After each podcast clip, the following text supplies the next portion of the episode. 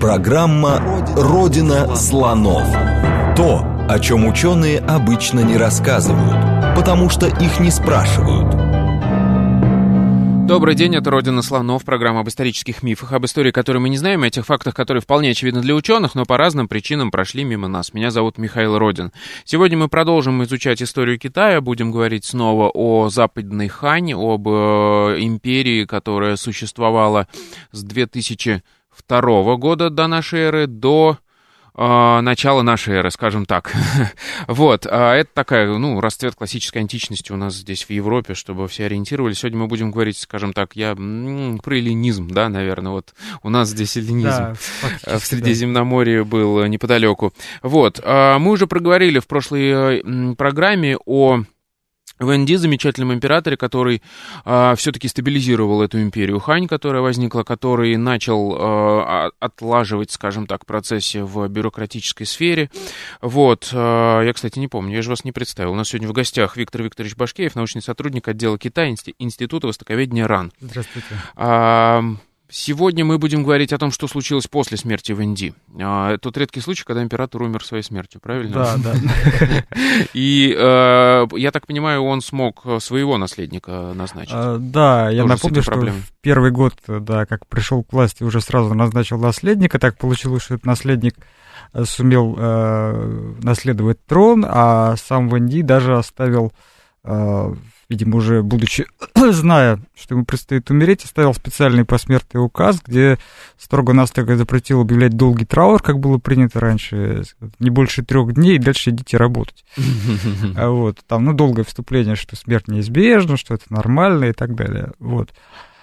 А, да, и вот сегодня, получается, да, мы будем говорить о периоде самого такого мощного расцвета этой империи. Ну, да, фактически, да. Когда да. сложилось все то, каким мы знаем Китай современный, э, вот эти все бюрократические да, да, да, машины и так далее. А, но, смотрите, казалось бы, да, безоблачная передача власти Цзиньди, новый император, сын Вэнэнди. Угу. А, что там дальше было, я так понимаю, не получилось все равно так просто. Да. В Китае так просто не бывает. Так просто не бывает, да, потому что э, правление получилось напряженным. А в 157 году, в общем-то, приходит к власти Дзинди, и а, тут встает проблема, а, такая вообще системная проблема, а, мы называем ее проблемой бабушек, да, или проблемой бабок, проблемой женских родственников в третьем поколении, точнее, во втором поколении. А, дело в том, что у Любана, которую мы с вами обсуждали несколько, несколько программ назад, было несколько наложниц, э, как это традиционно принято. Одна из них, собственно говоря, а, была матерью Венди, да, и происходила из южных регионов, из царства У. Это современные Суджоу, то есть это самые богатые там, самые прекрасные места Китая. Не случайно в современном китайском есть даже поговорка, что вот наверху есть Небесный дворец, а внизу есть Суджоу и Ханчжоу. Ага. Вот, из такого прекрасного места была родом вот эта самая императрица Бо, и она пережила, собственно говоря, и Любана пережила. Человека, который создал эту империю. Да, и Венди пережила, который... Который эту, эту империю закрепил, укрепил. Да, да. И вот она, значит, еще в 157 году, мало того, что она э, здравствовала, так она еще и Э, продавила до этого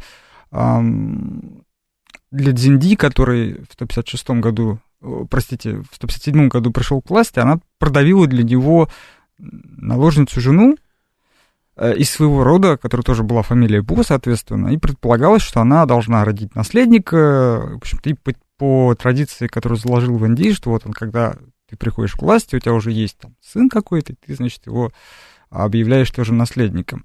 Ну, естественно, это предполагалось, что южный род будет по-прежнему сильный, и влияние южных территорий будет э, превалировать и так далее.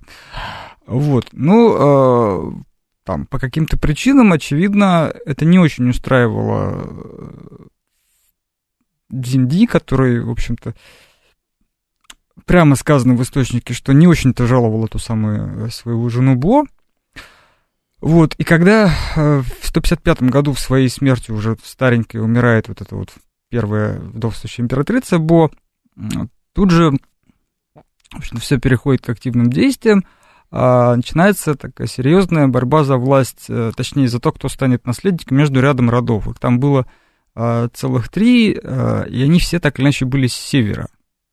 То есть это была такая первая победа северного вектора, так скажем.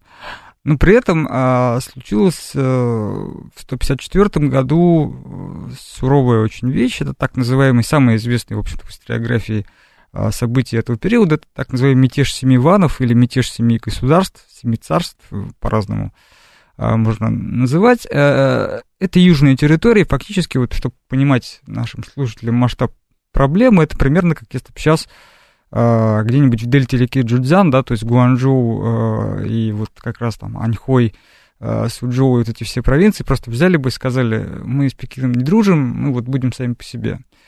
Вот, это, ну, такая серьезная вещь, да, естественно, э, вызвала тут же противодействие. Но дело в том, что э, помимо вот этой территориальной проблемы была еще проблема при дворе, когда некие фигуры влияния, конкретные люди между собой решали свои а, конкурентные проблемы через вот этот самый провокацию этого мятежа. И не совсем понятно все-таки, что было первой причиной. Либо этот мятеж инспирировали из Сиани, из Чанани, либо он вот все-таки возник как-то сам, а, как, как попытка южных кланов вернуть влияние, которое они потеряли после смерти а, бабки Бо. Вот, то есть связь тут тоже очевидна. При этом э, характерно, что у, по, по итогам мятежа казнили только, собственно, Ванов, который были мятежники, всех остальных отпустили. Да, а, это неприлично. Да, это показательно, плюс э, показательно уничтожили при этом э, одного из вот этих чиновников по имени Чао Цо, который э, был, так сказать, на ножах с другим чиновником Юань Аном. И дело в том, что Чао Цо был одним из советников в Индии и был на хорошем счету. Тем не менее, Оба они были южанами, что характерно. Но, тем не менее, его в конце концов оговорили и ритуально казнили, причем максимально жестко, разорвали на части на рынке, обманом его то заманив. Угу. То есть это такая жестокость совсем не того периода, она скорее вот периода Любана и Тайхоу. Вот она опять возвращается, и здесь вот э, такой клубок проблем, да, с одной стороны это территориальная проблема, с другой стороны проблема борьбы при дворе вот тех же самых южных группировок, которые представляли эти прекрасные люди. Но так или иначе, 154 год оказался рубежным. Почему? Потому что после него стало ясно, что невозможно больше а, давать а, уделы. Да, то есть а. э, мятеж Семиванов системную проблему обнажил, да, да то, что э, нельзя своим родственникам раздавать в управление, а, причем под э, так, большую власть да. эти уделы. Нужно как-то по-другому выстраивать Фактически вы плодите еще одно государство в государстве, их много, и что они будут делать, совершенно непонятно. Поэтому с этого момента э, наделяются уже не титулами ван, в основном а титулами хоу, то есть это более низкий по иерархии титул, и стараются как-то подбирать уже чиновников на, на управление территориями, а не э, самостоятельных царей фактически. Вот это такой системный момент. А, ну и дальше, э, так или иначе, из серьезных событий у нас в 153 году а, назначается наследник. А, соответственно, временно побеждает род Ли на севера с провинции, современной провинции Бэй. Вот. Но Хэнань, простите, это тоже север по отношению к южным территориям. Но, тем не менее, там тоже все это случилось не окончательно. В это время будущий иудист становится ваном одной из тоже северных территорий, то есть он не планируется как наследник – он уже есть, он родился, но э, в 156 году, но еще не стал наследником. Но уже через два года с помощью влияния как раз-таки матери э, Динди, э, жены Венди, бывшего покойного, поменяли опять наследника, предыдущего наследника через какое-то время вообще посадили в тюрьму, он там умер. Вот. А наследником становится будущий Уди в 151 году. И, эм, в общем-то говоря, э, соответственно, род Ван, род его матери, э, становится очень влиятельным при дворе.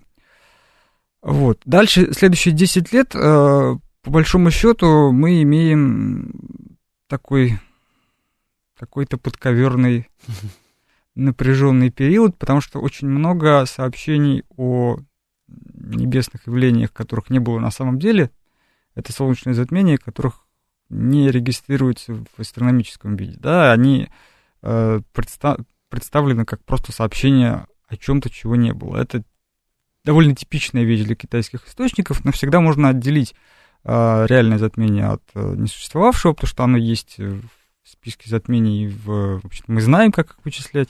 В то же время они почти все, вообще все реальные затмения тоже зафиксированы.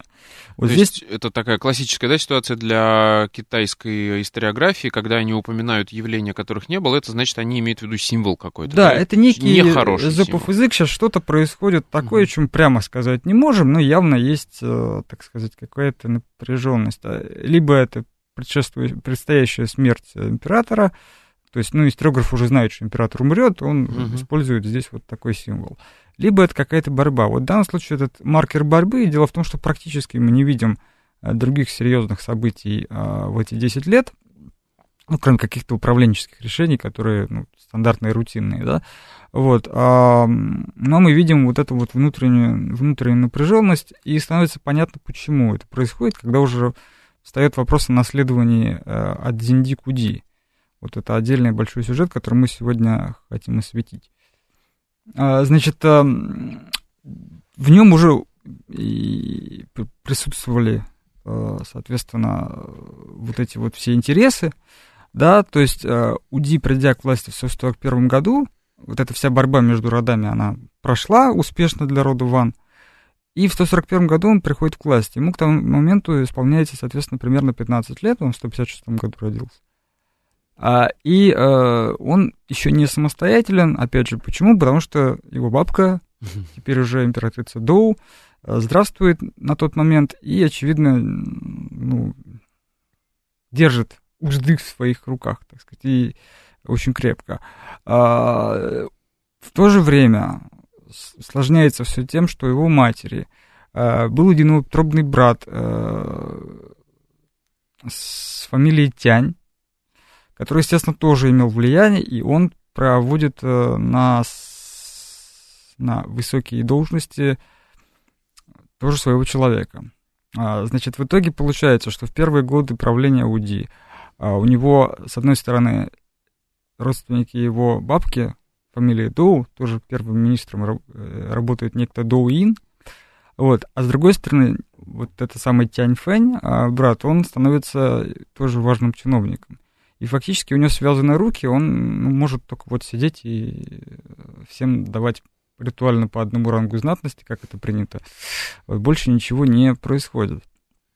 Вот, но а, в 135 году, в 136 году, простите, в 135 да, уже умирает а, императрица Доу, вот, и это все меняет, потому что тут же Дауина просто казнят, mm-hmm. недолго думая, а Тяньфэни смещают аккуратненько, и начинается, собственно говоря, вот э, уже серьезное управление, когда вы, э, простите, УДИ сам решает уже, что делать. Значит, тут... Э, а ему сколько в этот момент уже лет? Это уже получается вот как раз 20 лет, это уже взрослый, ага. серьезный человек по тем временам, абсолютно понимающий процессы и происходящее. Вот, и здесь ключевое первое решение, это в середине 30-х годов, а, вот это вот а, знаменитое решение о призыве так называемых способных и влиятельных людей, ну, их принято называть конфуцианцами. Вообще, еще раз скажем, что конфуцианец это конструкт э, историографический, да, его не существует. Существуют книжники Жу, которые, в общем-то, читают книги. И То есть образованные люди? Образованные люди, да, чин, будущие чиновники, да, возможные управленцы. Вот, их просто начинают искать по всей стране э, и собирают, э, в том числе ко двору, для того, чтобы потом назначить на те или иные среднего звена должности. Вот это очень важный момент. Фактически он считается моментом подъема конфуцианства, вот как идеологии первого такого подъема, который дальше несколько раз будет происходить.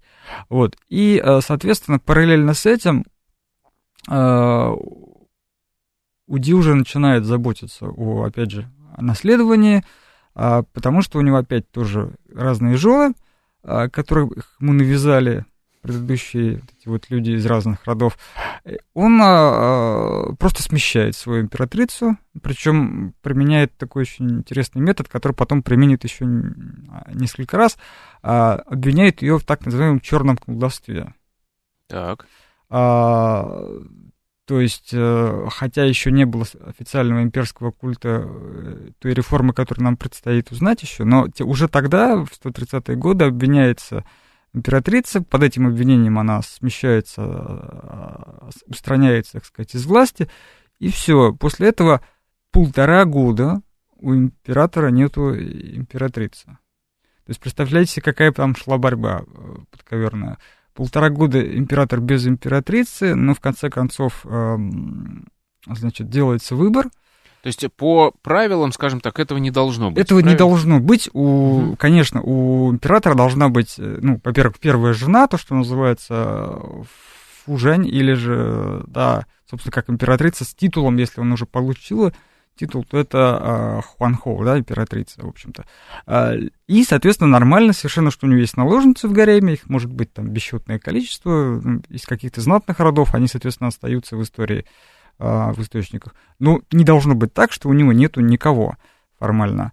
Вот, э, формально у нее не было первой вот этой жены, или же императрицы, соответственно, полтора года, это очень долго.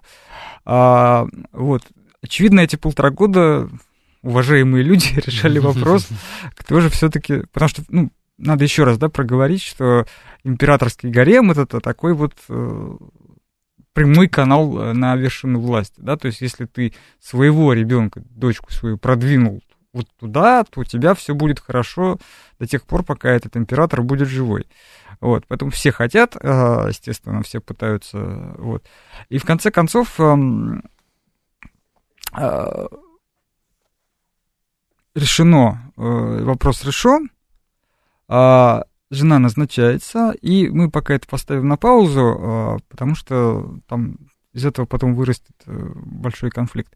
А, и перейдем немножко к следующему сюжету управленческому. Вот после того, как УДИ объявил поиск чиновников, у него поменялся, появился механизм, инструмент для того, чтобы скажем так, расширять управленческий аппарат.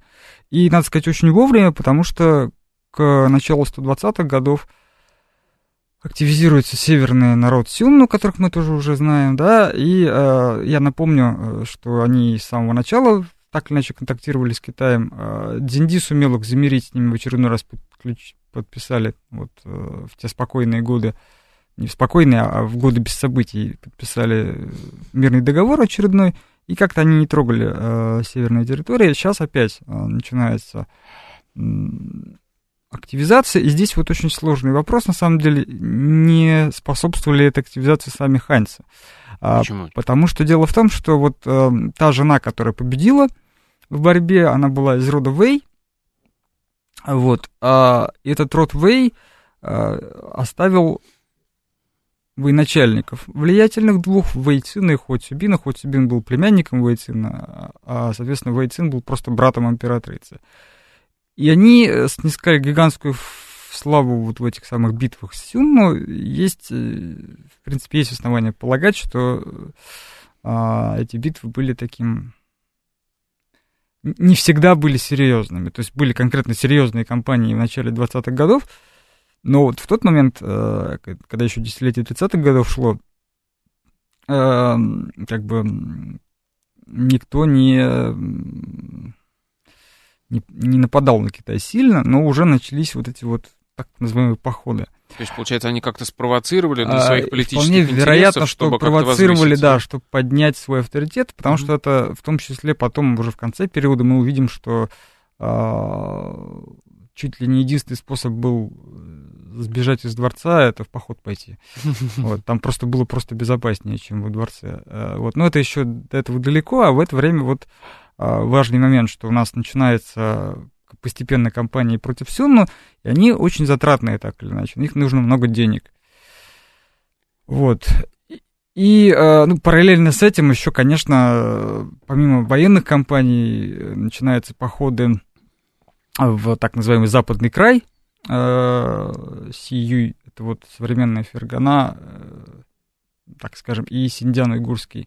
Ну, Средняя Азия уже. Да, э, они доползают, доползают до тут, до центральной до, до Азии, и доползают до, вот, до современного Синдиана. Эм, поэтому китайцы очень любят вот эти карты того периода рисовать, что вот у нас КНР сейчас и КНР тогда отличаются только наличием Тибета. Mm-hmm. Вот, а остальное все вот наше. Вот. Ну и они там действительно бывали, э, расширился, так сказать, ареал э, контактов, да, и он еще больше расширится к 110-м годам, там, к 100 годам уже и до, доплывут фактически до Рима.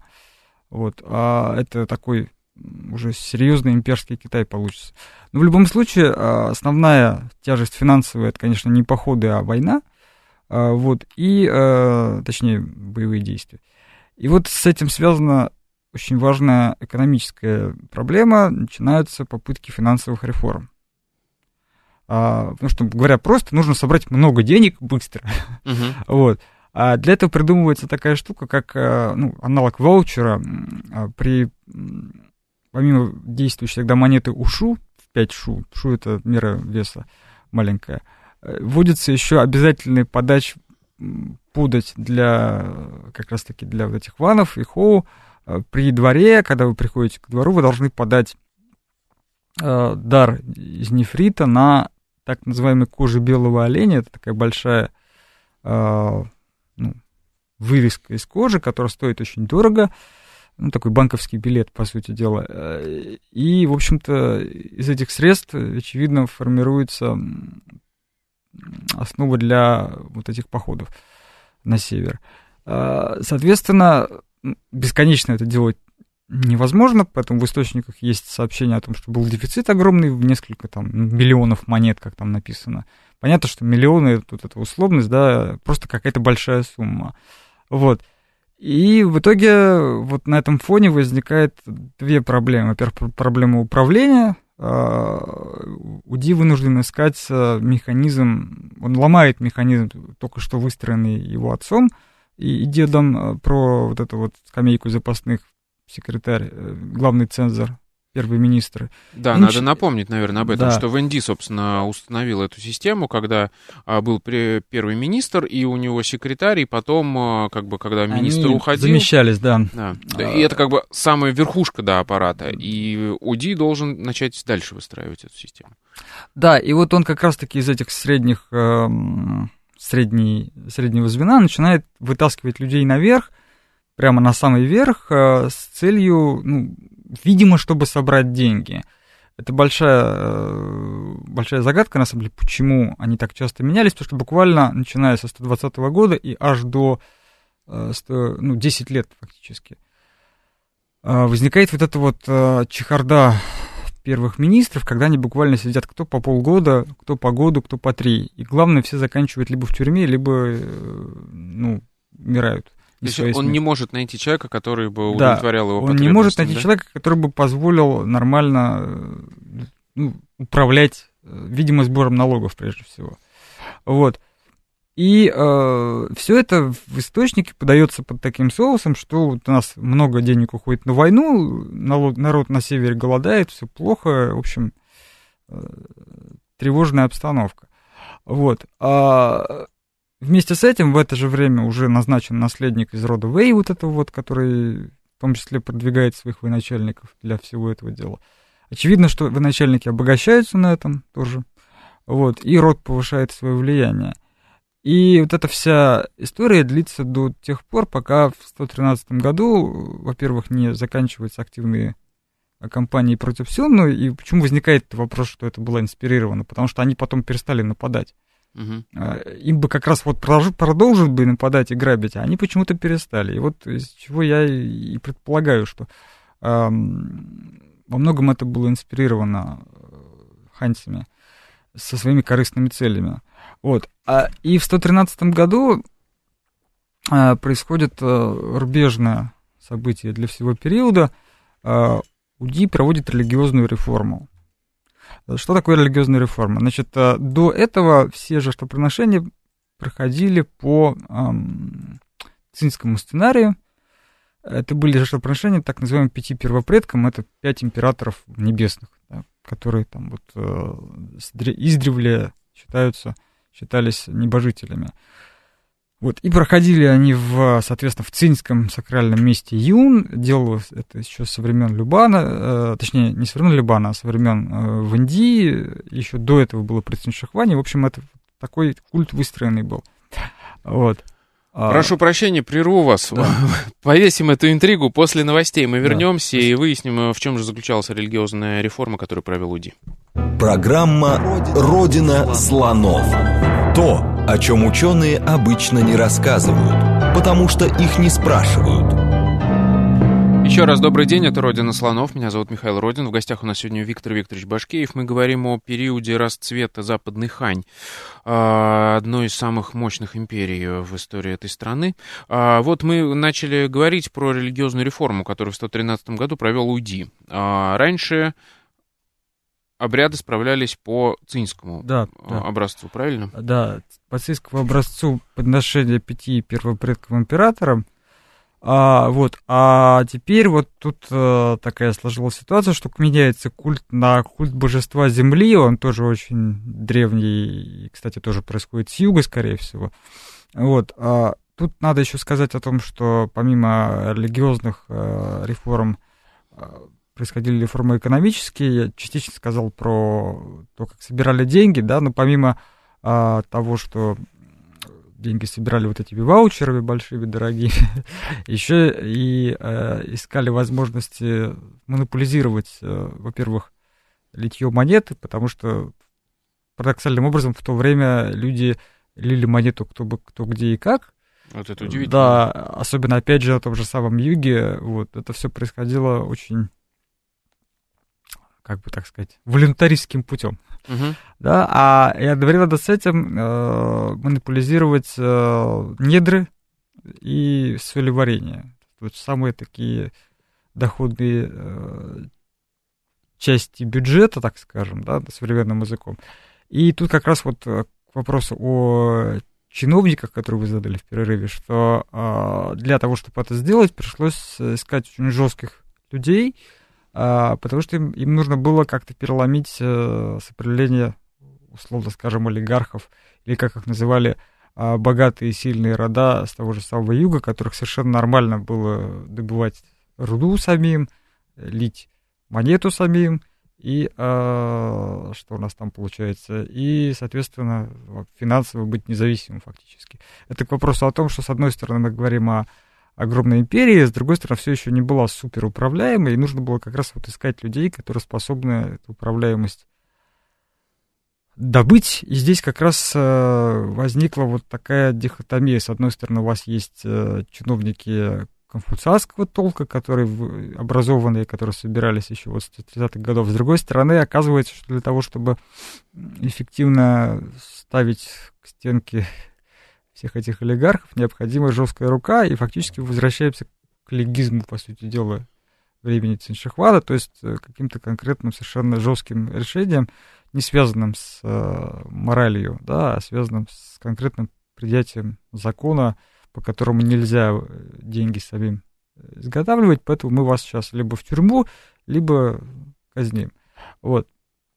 Эта вся э, коллизия оказалась настолько значимый, что оставила после себя целый памятник, э, который называется «Спор о соли и железе». Он написан позже, вот, и написан а, немножко по другому поводу уже первого века до нашей эры, но а, описывает именно этот период, когда вот ряд названных людей, с одной стороны, чиновники конфуцианского толка, с другой стороны, чиновники жесткого практического толка, они, значит, спорят, как лучше сделать, э, чтобы все-таки получилось. Вот. Но в любом случае это все указывает на то, что были большие проблемы по-прежнему с управляемостью, и они постепенно решались, но в основном репрессивными методами. И здесь как раз э, один из э, моментов, почему УДИ вынужден так сильное внимание уделять э, религиозной сфере, и почему мы считаем, что его вынудили так сделать. Потому что до 113 года он осуществляет всего 4 жертвоприношения за вот весь период, сколько, с 141 по 113 всего 4 раза э, по разу в год, какие-то конкретные годы он проводит вот этот самый цинский культ. А, начиная со 113 года, после учреждения нового жертвоприношения, э, четыре раза в самом 113 году, Мгм. и практически каждый год потом вплоть до смерти. А, то есть это такой явный перелом, да, с чем он связан, прежде всего, видимо, с тем, что его выдавливают из сферы принятия реальных решений во дворце, и фактически единственное, что у него остается всегда с ним, это а, сакральные походы по стране, потому что вот этот самый место отправления культов, оно тоже не в столице, оно а, там на отдельной горе находится. Вот, и, соответственно, с одной стороны, видимо, так себя обезопашивает, не находясь, опять же, во дворце, во-вторых, э, ну, все, что может быть, это верховный жрец. Параллельно с этим люди, которые э, определяют сбор денег с населения, они не то, что ему не очень подчиняются, более того, они блокируются с, а, уже начиная со 110-х годов, блокируются с его а, вот родом наследника, родом Вэй, да, э, ну, то есть родом его жены, через э, ряд адюльтеров.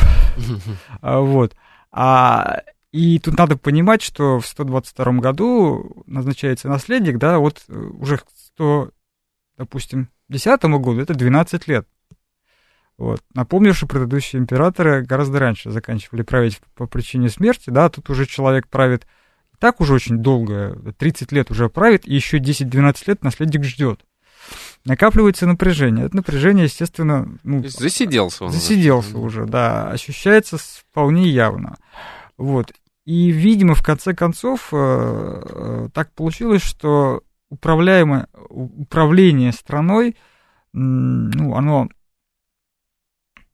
а, фактически отошло к, э, вот, к чиновничеству среднего и, и высшего звена, которое не совсем напрямую подчиняло судьи. И в том числе поэтому сначала их все время гнобило, потом, вот, начиная со 114 года, два чиновника просидело 7, и с- э, 9 и и 11 лет, соответственно. Но а, про того, кто сидел в 9, прямо написано в источниках, что он не мог собрать деньги, опять же, на население, и именно в это время УДИ опять активно искал примеры успешного управления на среднем звене. Вот. А второй сидел дольше, потому что был в связи с э, родом жены. Вот. И он в итоге оказался замешан в самых жестких событиях конца правления, о которых мы скажем, видимо, в следующий раз уже.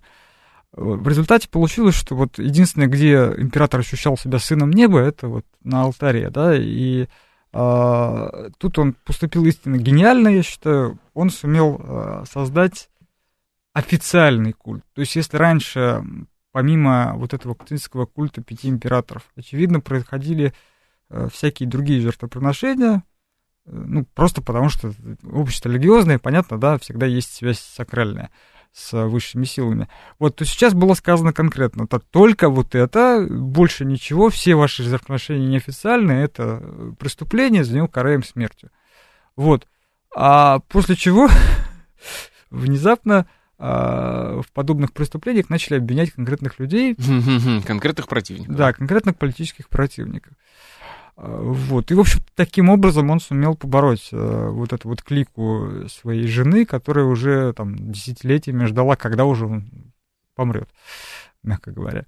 Вот. И это уже такой последний период э, правления. Перед тем, как к нему переходить уже в следующий раз, надо сказать обязательно про внешнюю политику э, другого направления, не А, севера. Секунду, а сейчас я хочу закончить вот с этой религиозной, как бы бюрократической Мгм. ситуацией. Правильно ли я понимаю, что о, получается, что он создал как раз систему, которая была достаточно стабильной, и Да. несмотря на проблемы там вот этого дележа власти и его отодвигания в, там, в, религи- в религиозную сферу, Мгм. страна функционировала нормально. Да, на среднем звене она работала, и поэтому, собственно говоря, его так любят китайцы и, и считают его, ну, вообще главным ханьским императором. В основном, конечно, потому что он вот как раз внешнюю политику осуществлял, стал известным э, вовне, и для китайцев это важно. Но действительно, э, страна, во-первых, надо понимать, она действительно очень сильно увеличивалась территориально, э, точнее, как скажем, она стала территориально связаннее. Если раньше это были вот как раз удельные княжества, по сути дела, которые формально подчинялись центру, сейчас уже там начинается сбор налогов, соответственно, возникает э, инфраструктура для связи страны, и страна действительно гигантская. Для, для того времени, ну, представьте себе современный Китай без Тибета, да, Мгм. вот, вот вся эта территория должна была как-то управляться. и то, что она, в принципе, была связана с центральной властью, хоть как-то, через налоги и сборы, и вот эти все э, монополистические вопросы, это, конечно, указывает на то, что на среднем звене было достаточно вот этих самых, уж кто это был, конфуцианцы, легисты или кто-то еще, это даже не так важно, именно что без идеологической привязки образованные люди, да, и способные. Э, и это в общем-то, было гарантией того, что страна стала именно империей, и, в общем-то, с этого момента можно говорить об империи. Угу. Уже. То есть, получается, у нас такая картина. А, Любан, первый император, который создал империю, он, а, что называется, смог а, отторгнуть от себя какие-то полномочия и делегировал их, в принципе, первому министру. И это как бы его достижение. Да. А потом при Венди, э, его сыне, а, эти первые министры начали меняться, то есть возникла скамейка запасных, какая-то система ротации этих первых да. министров, то есть что еще больше стабильности привнесло. Потом при Дзинди а, возникла, ну, такая, э, после восстания мятежа Семиванов, а, естественная реформа управления регионального, да. то есть перестали их наделять. Перестали там... раздавать слишком много власти да, в регионы. Да, да. да. И при э, Вен... Ой, господи, запутал. При УДИ. При, при УДИ уже, да, сформировалось вот это среднее бюрократическое звено, которое стало управлять страной. Да. И получается, и это все создало стабильность, которую и в итоге привела к расцвету империи. Ну да, правильно? поэтому это и считается вот первым расцветом Хань, который, в общем-то, заложил основу для основного большого расцвета э, через пару правлений, которые просто в историографии не очень раскручены. Угу. Вот. А, и в этом основная заслуга э, как бы на уровне бюрократии. А на уровне политической борьбы надо понимать еще, что он удержал страну от э, раздрая, потому что сумел поставить ставку на северян. Это, кстати, вот самый важный момент, потому что до него э, южное влияние, оно очень сильно тянуло страну в центробежные, в сепаратистские, так скажем, тенденции, потому что на юге всегда, ну, вот мы сейчас очень вовремя это вспоминаем, все знают о гонконгских событиях, да, это uh-huh. вот это вот нежелание подчиняться северу и вообще какому-то абстрактному центру, да, оно вполне генетически заложено, и, в общем-то, если бы не удалось создать механизмы подчинения двору большой южной территории, то было бы, были бы большие проблемы с целостностью что потом неоднократно произойдет в Китае. Но на тот момент э, ему удалось э, южные рода отодвинуть, да, в самом начале еще правления, и затем, когда уже северные люди начали не удавить, он сумел их тоже, так сказать, не, не довести до того, чтобы они его как-то убили, а проправить долго и фактически проправить стабильно, сумев еще и на юг сходить походом, причем уже не на юг э, китайский, а на юг э, корейский и вьетнамский. Да, вот про это, про вот внешнюю вот, политику еще да, поговорим. Мы говорили политик... уже про Запад, про Север э, Сюну. Да, и вот третье направление, южное направление. Вообще внешняя политика на юге это уникальное явление сейчас для китайской истории получается, потому что фактически это уже заявление о том, что у нас есть Китайская империя, и есть некие подчиненные, все тоже считались ванами, естественно, да, которые, значит, почему-то не подчиняются, и вот мы пойдем против Вьетнама и пойдем против государства Кучусон, то есть древний Чусон, то есть Корея, да, а, страна, собственно, утренней свежести. Чусон — это утренняя свежесть. А, или Чаосянь по-китайски. Так вот, а, и там, и там произошел поход, и, что важно, они в этом походе не завязли, а добились признания себя э, верховными правителями так сказать, этих территорий. То есть, ну, понятно, что формально это важно было, реально ничего не влияло. Ну, а, как мы знаем, во Вьетнаме вообще сложно с боевыми действиями, по, по, по, по, поскольку климат очень тяжелый, влажный, и вообще это место ссылки, как правило. Вот, но здесь вот они смогли, а, во-первых, там задавить остатки южных родов, которые туда бежали, вот, а как раз Люй, да, тот самый Люй, а во Вьетнаме, а в, в Корее просто, ну, добиться того, что признали формально э, главенство китайского императора первый раз, и, в общем-то, Китай стал такой фактически Римской империей Восточной Азии на тот момент. То есть я правильно понимаю, что они как бы не на самом деле не э, управляли этими территориями, ну как бы вассальную зависимость? Да-да-да, именно. Ну так они никогда и не управляли реально. Слишком далеко было и слишком тяжело. Ну там нужно было гарнизон держать, и где их столько возьмешь? Угу. Тем более в таких условиях климатических. Вот поэтому, ну, ну, сам факт того, что туда дошли, успешно провели поход, вернулись с триумфом, это показатель силы э, страны, безусловно. Вот, вот такая как бы картина получается. То есть, э, подводя некий итог, да, Уди сумел выстроить э, бюрократический средний аппарат, он сумел э, выстроить религиозный культ, который оказался в итоге его оружием в борьбе за власть во второй половине, и сумел допустить, не допустить развала страны в момент, когда он очень долго правил, параллельно с этим отодвинув южные рода на второй план, Э, при том, что они все предшествующее время превалировали на политическом поле, начиная от Любана, заканчивая вот его э, отцом Дзинди. Юг всегда был очень сильный, и эта сила мешала центростремительному движению. Хорошо, а вот вы упомянули про финансовые реформы. Ему удалось все-таки э, наладить, так сказать, управление монетами, вот этим всем денежными потоками?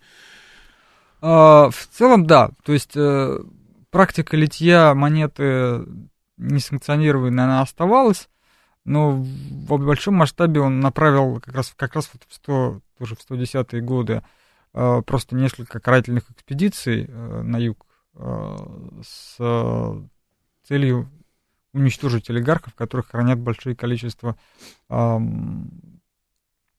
монет. Там была такая хитрая вещь, заставили сдавать налоги связками монет, потому что монет было монета была мелкая, ее постоянно стачивали, э, чтобы, ну, в общем, она меньше металла в себе держала. И чтобы это было сделать сложнее, ввели специальные связки монет, которым нужно было привозить э, в качестве налогов вот именно в связке. И когда э, налоги не, доздав... не доздавались, туда просто приехали карательные войска, которые вот у ряда богатых людей нашли там кучу этих связок, просто забрали их себе. Вот, а об этом отдельная глава есть э, в, в, обеих, в обоих источниках, но она называется «Жестокие чиновники», что характерно. Uh-huh. То есть здесь есть какое-то такое а, внутреннее сопереживание uh-huh. богатым людям, которых бедных значит, деньги убирали. Но а, вот действительно удалось, по крайней мере, формально а, сохранить вот эту монету Ушу, а, но при этом надо сказать, что когда была проблема с сбором денег на войну, там еще сделали монету бань-лян, так называемую, она пол, полляна весила, лян это довольно большая мера веса, да, то есть просто больше железа у нее а, было вбухано. И как раз таки эти монеты бань-лян, они не пошли. То, то есть, есть не пошли? Э, ну, э, они не вошли в оборот э, надолго, то есть после УДИ они не использовались. А УШУ оказалось, мелкая монета оказалась более ходовой, но при этом там еще потом несколько раз будет, вплоть до конца эпохи Западной Хань, монетарная система будет отдельным вопросом.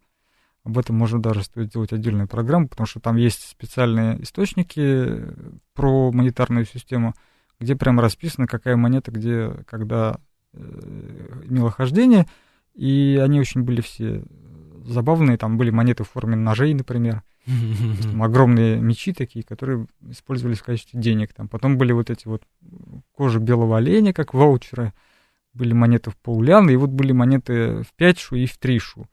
Вот, а, ну, в основном монета в 5 шу входила, и она, в общем-то, продолжала ходить. Э, формально нельзя было ее лить ну, реально, как говорится, кто насколько далеко от столицы, настолько и, и удавалось э, заниматься литьем.